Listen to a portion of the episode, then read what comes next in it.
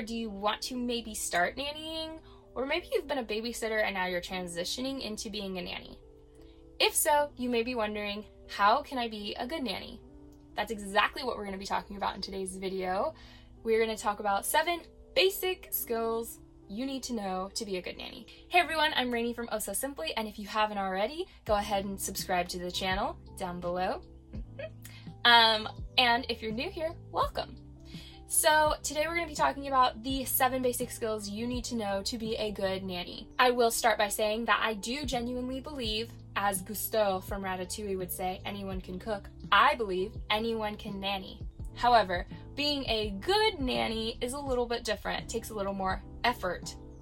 Obviously, not everyone can be good or great. So, most nannies in their job applications or if there's families that are looking for nannies, they'll put qualities, a list of qualities that they want in their nanny, or they'll just say, good with kids. Uh, that's real vague.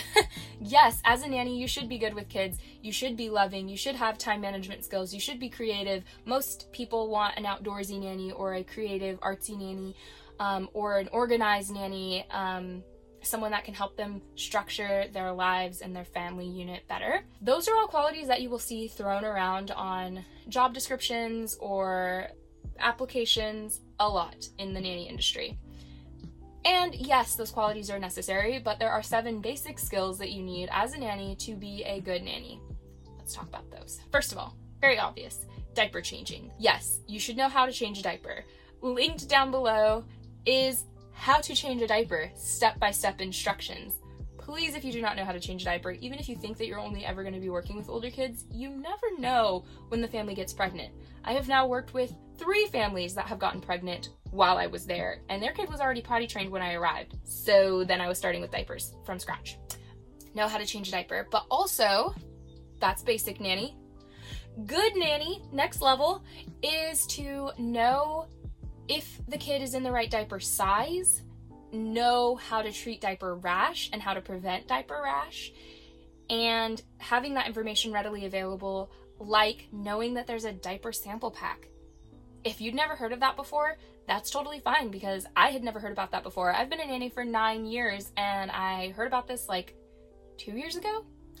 So basically, what it is, is it's a sample box full of different branded diapers that a company will ship to your house so that you can try all of the different diaper brands and figure out which diaper fits your baby's little bum the best. So, having that kind of information on hand makes you a valuable asset. Really, overall, throughout this video, you will see the trend that these basic skills make for a okay or basic nanny, but having the knowledge and the recommendations kind of put you above that to a good or great nanny. So those are linked down below. Um, the blog article connected to this video will be linked down below because it will have all of the links of the products and things that I'm gonna be talking about in this video. Number two, make baby food. Yes, every nanny will probably throw some Dino Nuggets into the oven or throw on a pot of mac and cheese. Take it to the next level. Come on, level up, level up. Make baby food. Every family that I've ever worked for, if they have a baby that is weaning or soon going to be weaning, I offer to make baby food. It takes me one day to make months of baby food. It is so easy to do because most baby food, in order to make it, just requires you to chop, steam, boil, or bake, and then blend. Pretty simple process there. Um, doesn't require a lot of know how in the kitchen. So, I recommend making baby food and offering that as a service. It will take you above the basic nanny that does meal prep. Also, I always recommend another way to kind of level up and be a good nanny is to offer to do these things for the family when you have free time, especially if you're nannying for one baby, a new baby. Then you will have a lot of free time on your hands because babies nap a lot and so you can throw in some extra services that will eventually go away as the baby gets older, and you can say that right up front. But for the time being, like, why not? If you're wondering exactly how to make baby food, I will link that article down below. I talk about um, which foods are my favorite. I talk about all of the storage hacks that I have so that they're in portion sizes, and just like more specifics about baby food and how to introduce baby food and the different stages or levels of baby food that you could be making, all of that in the article linked down below. Also, it may not be something that you want to offer as a service, like a regular service. You could always just make a small batch if you know that they're going on vacation or a little camping trip. You can just make a small batch of baby food because making baby food honestly also saves the family time and money. But then their baby is eating healthier because it's fresher food, and then you can tailor your cooking to the baby's learning and taste buds. Skill number three how to put kids to bed. Bedtime routines and the bedtime process is always kind of a nightmare. Even if you've never been a nanny before, you know the horror stories. But bedtime routine actually starts when the kids first wake up in the morning. Yes, there are three words that you need to know to make your bedtime routines run so smooth patience, routine, choices. Choices are what start first thing in the morning. When you give your kid a ton of choices throughout the day, they feel like they have autonomy. They do have autonomy if you're allowing them to make decisions based on dignified choices. So, giving kids lots of choices throughout the day helps them feel like they've had control all day and they're less likely to put up a fight when that control is taken away for things like bedtime, which isn't really negotiable. And I go into autonomy and giving kids choices, the importance of doing so to make struggles happen less frequently. That's what we all want. Um, in the interview that I did with Martha from the Chronicles of Nania, that was one of my favorite talks we've ever had and one of my favorite videos that I've ever done here on YouTube because we talk a lot about choices and autonomy in kids and how they can develop that and how we can as nannies help them with that. And also in there we give a plethora of examples of dignified choices that we can give to kids. And a big chunk of those toward the end were actually about bedtime. So go ahead and check out that video. I will leave it linked up here and I will leave the podcast version of it linked down below as well if you just want to listen to it on the road. So, giving your kid choices throughout the day helps them feel in control.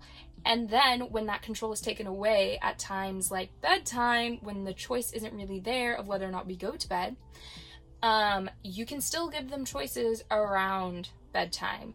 And it will make the process of bedtime go a lot smoother. Trust me. Also, one of the things pro tip that I do with my kids for bedtime is to have them write or draw a checklist. I help them, obviously. Um, write or draw a checklist of things that they need to do before bedtime. And then every night we do that same checklist and they can actually check it off or put a sticker in the box or whatever your method is going to be so that they can see how close bedtime is getting, how few things there are left to do before actually going to sleep. That way, going to sleep doesn't surprise them. So they know it's coming, they're prepared, they're ready, and they're usually okay with it. Then at that point, all you have to do is be consistent. Consistency with anything involving kids is vital because they will figure out that it is a habit and a regular occurrence and it will no longer be a surprise and it will get easier and easier every time you do it. So even if your routine at first is a little shaky, just keep doing it, keep doing it, keep doing it. Things will start to flow really well. Skill number four clean and sanitize toys. How to do it.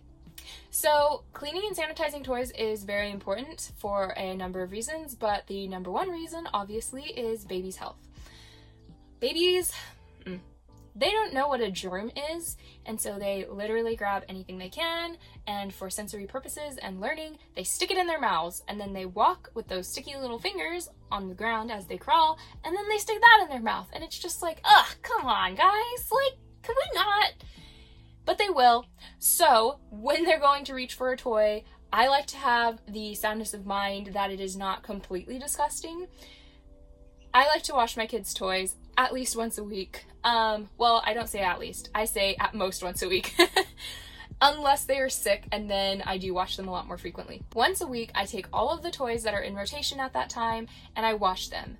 I separate them out into soft toys, wood toys, hard plastic toys, and toys with batteries, and I wash them all differently. I have a whole article with step by step how to's that you can check out. I will link it down below.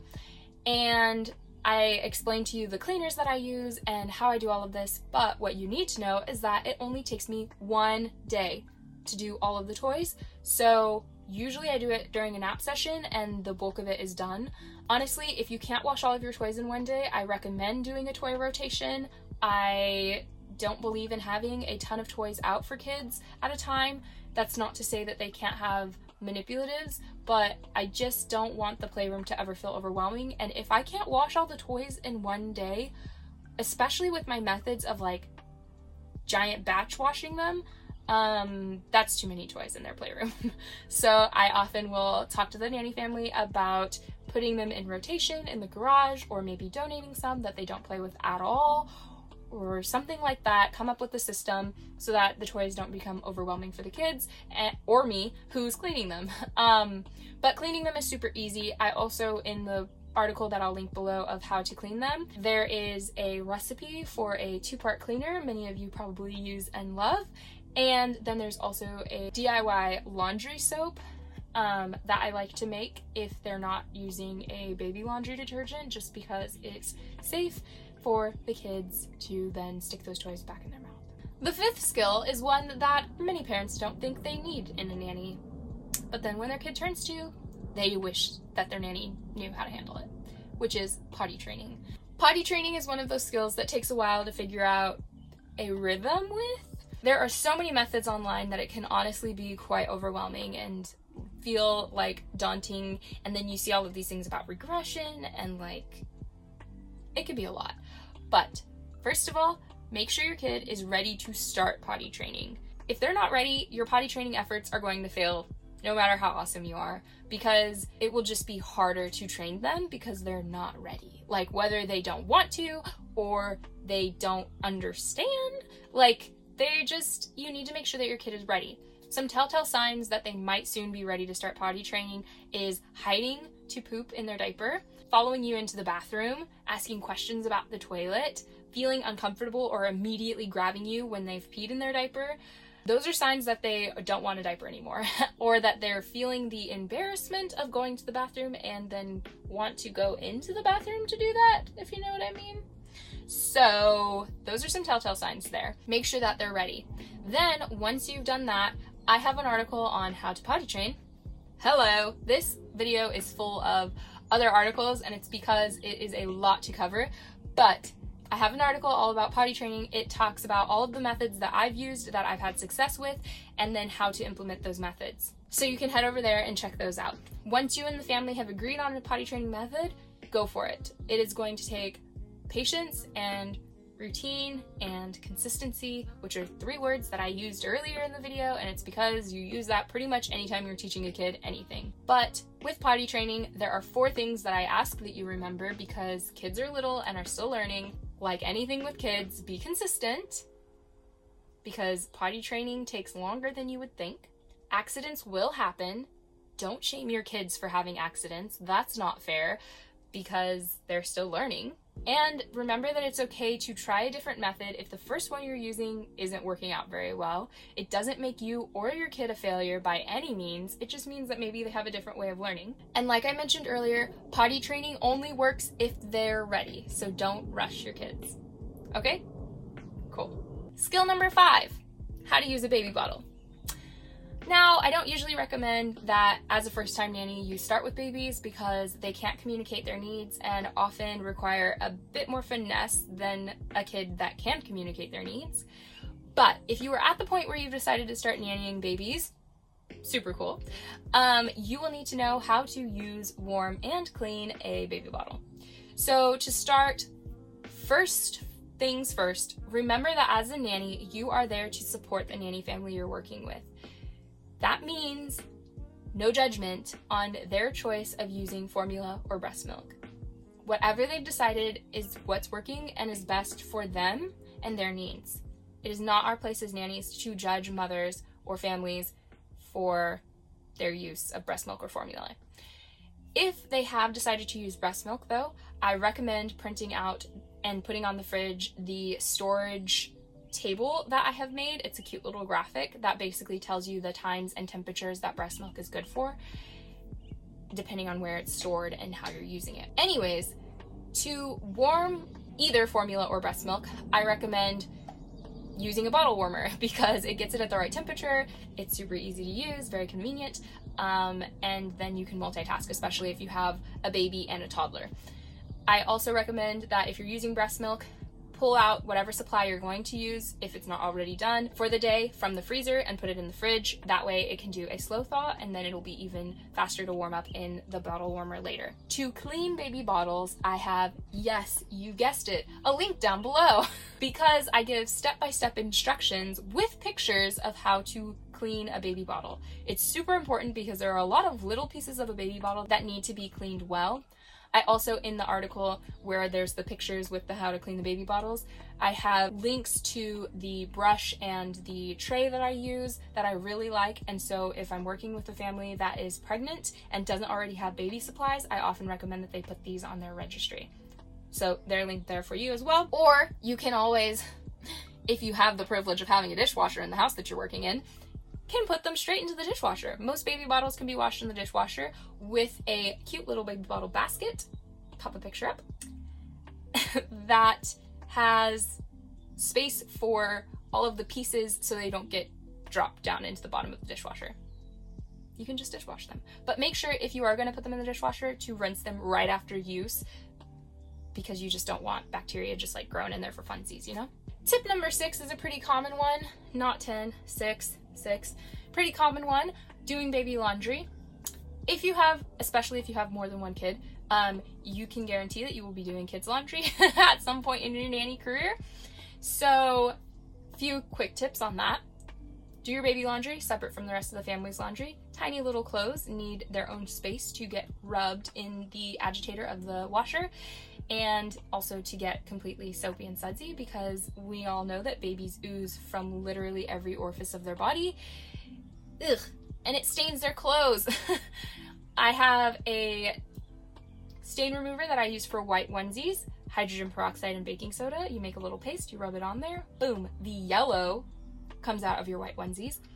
Also, I use Dreft stain removal, OxiClean stain removal, and I usually use Dreft laundry detergent, the baby's Dreft laundry detergent, or I will use a homemade laundry detergent that I used for myself, um, which is super great because it's for very sensitive skin. Hello, that's me.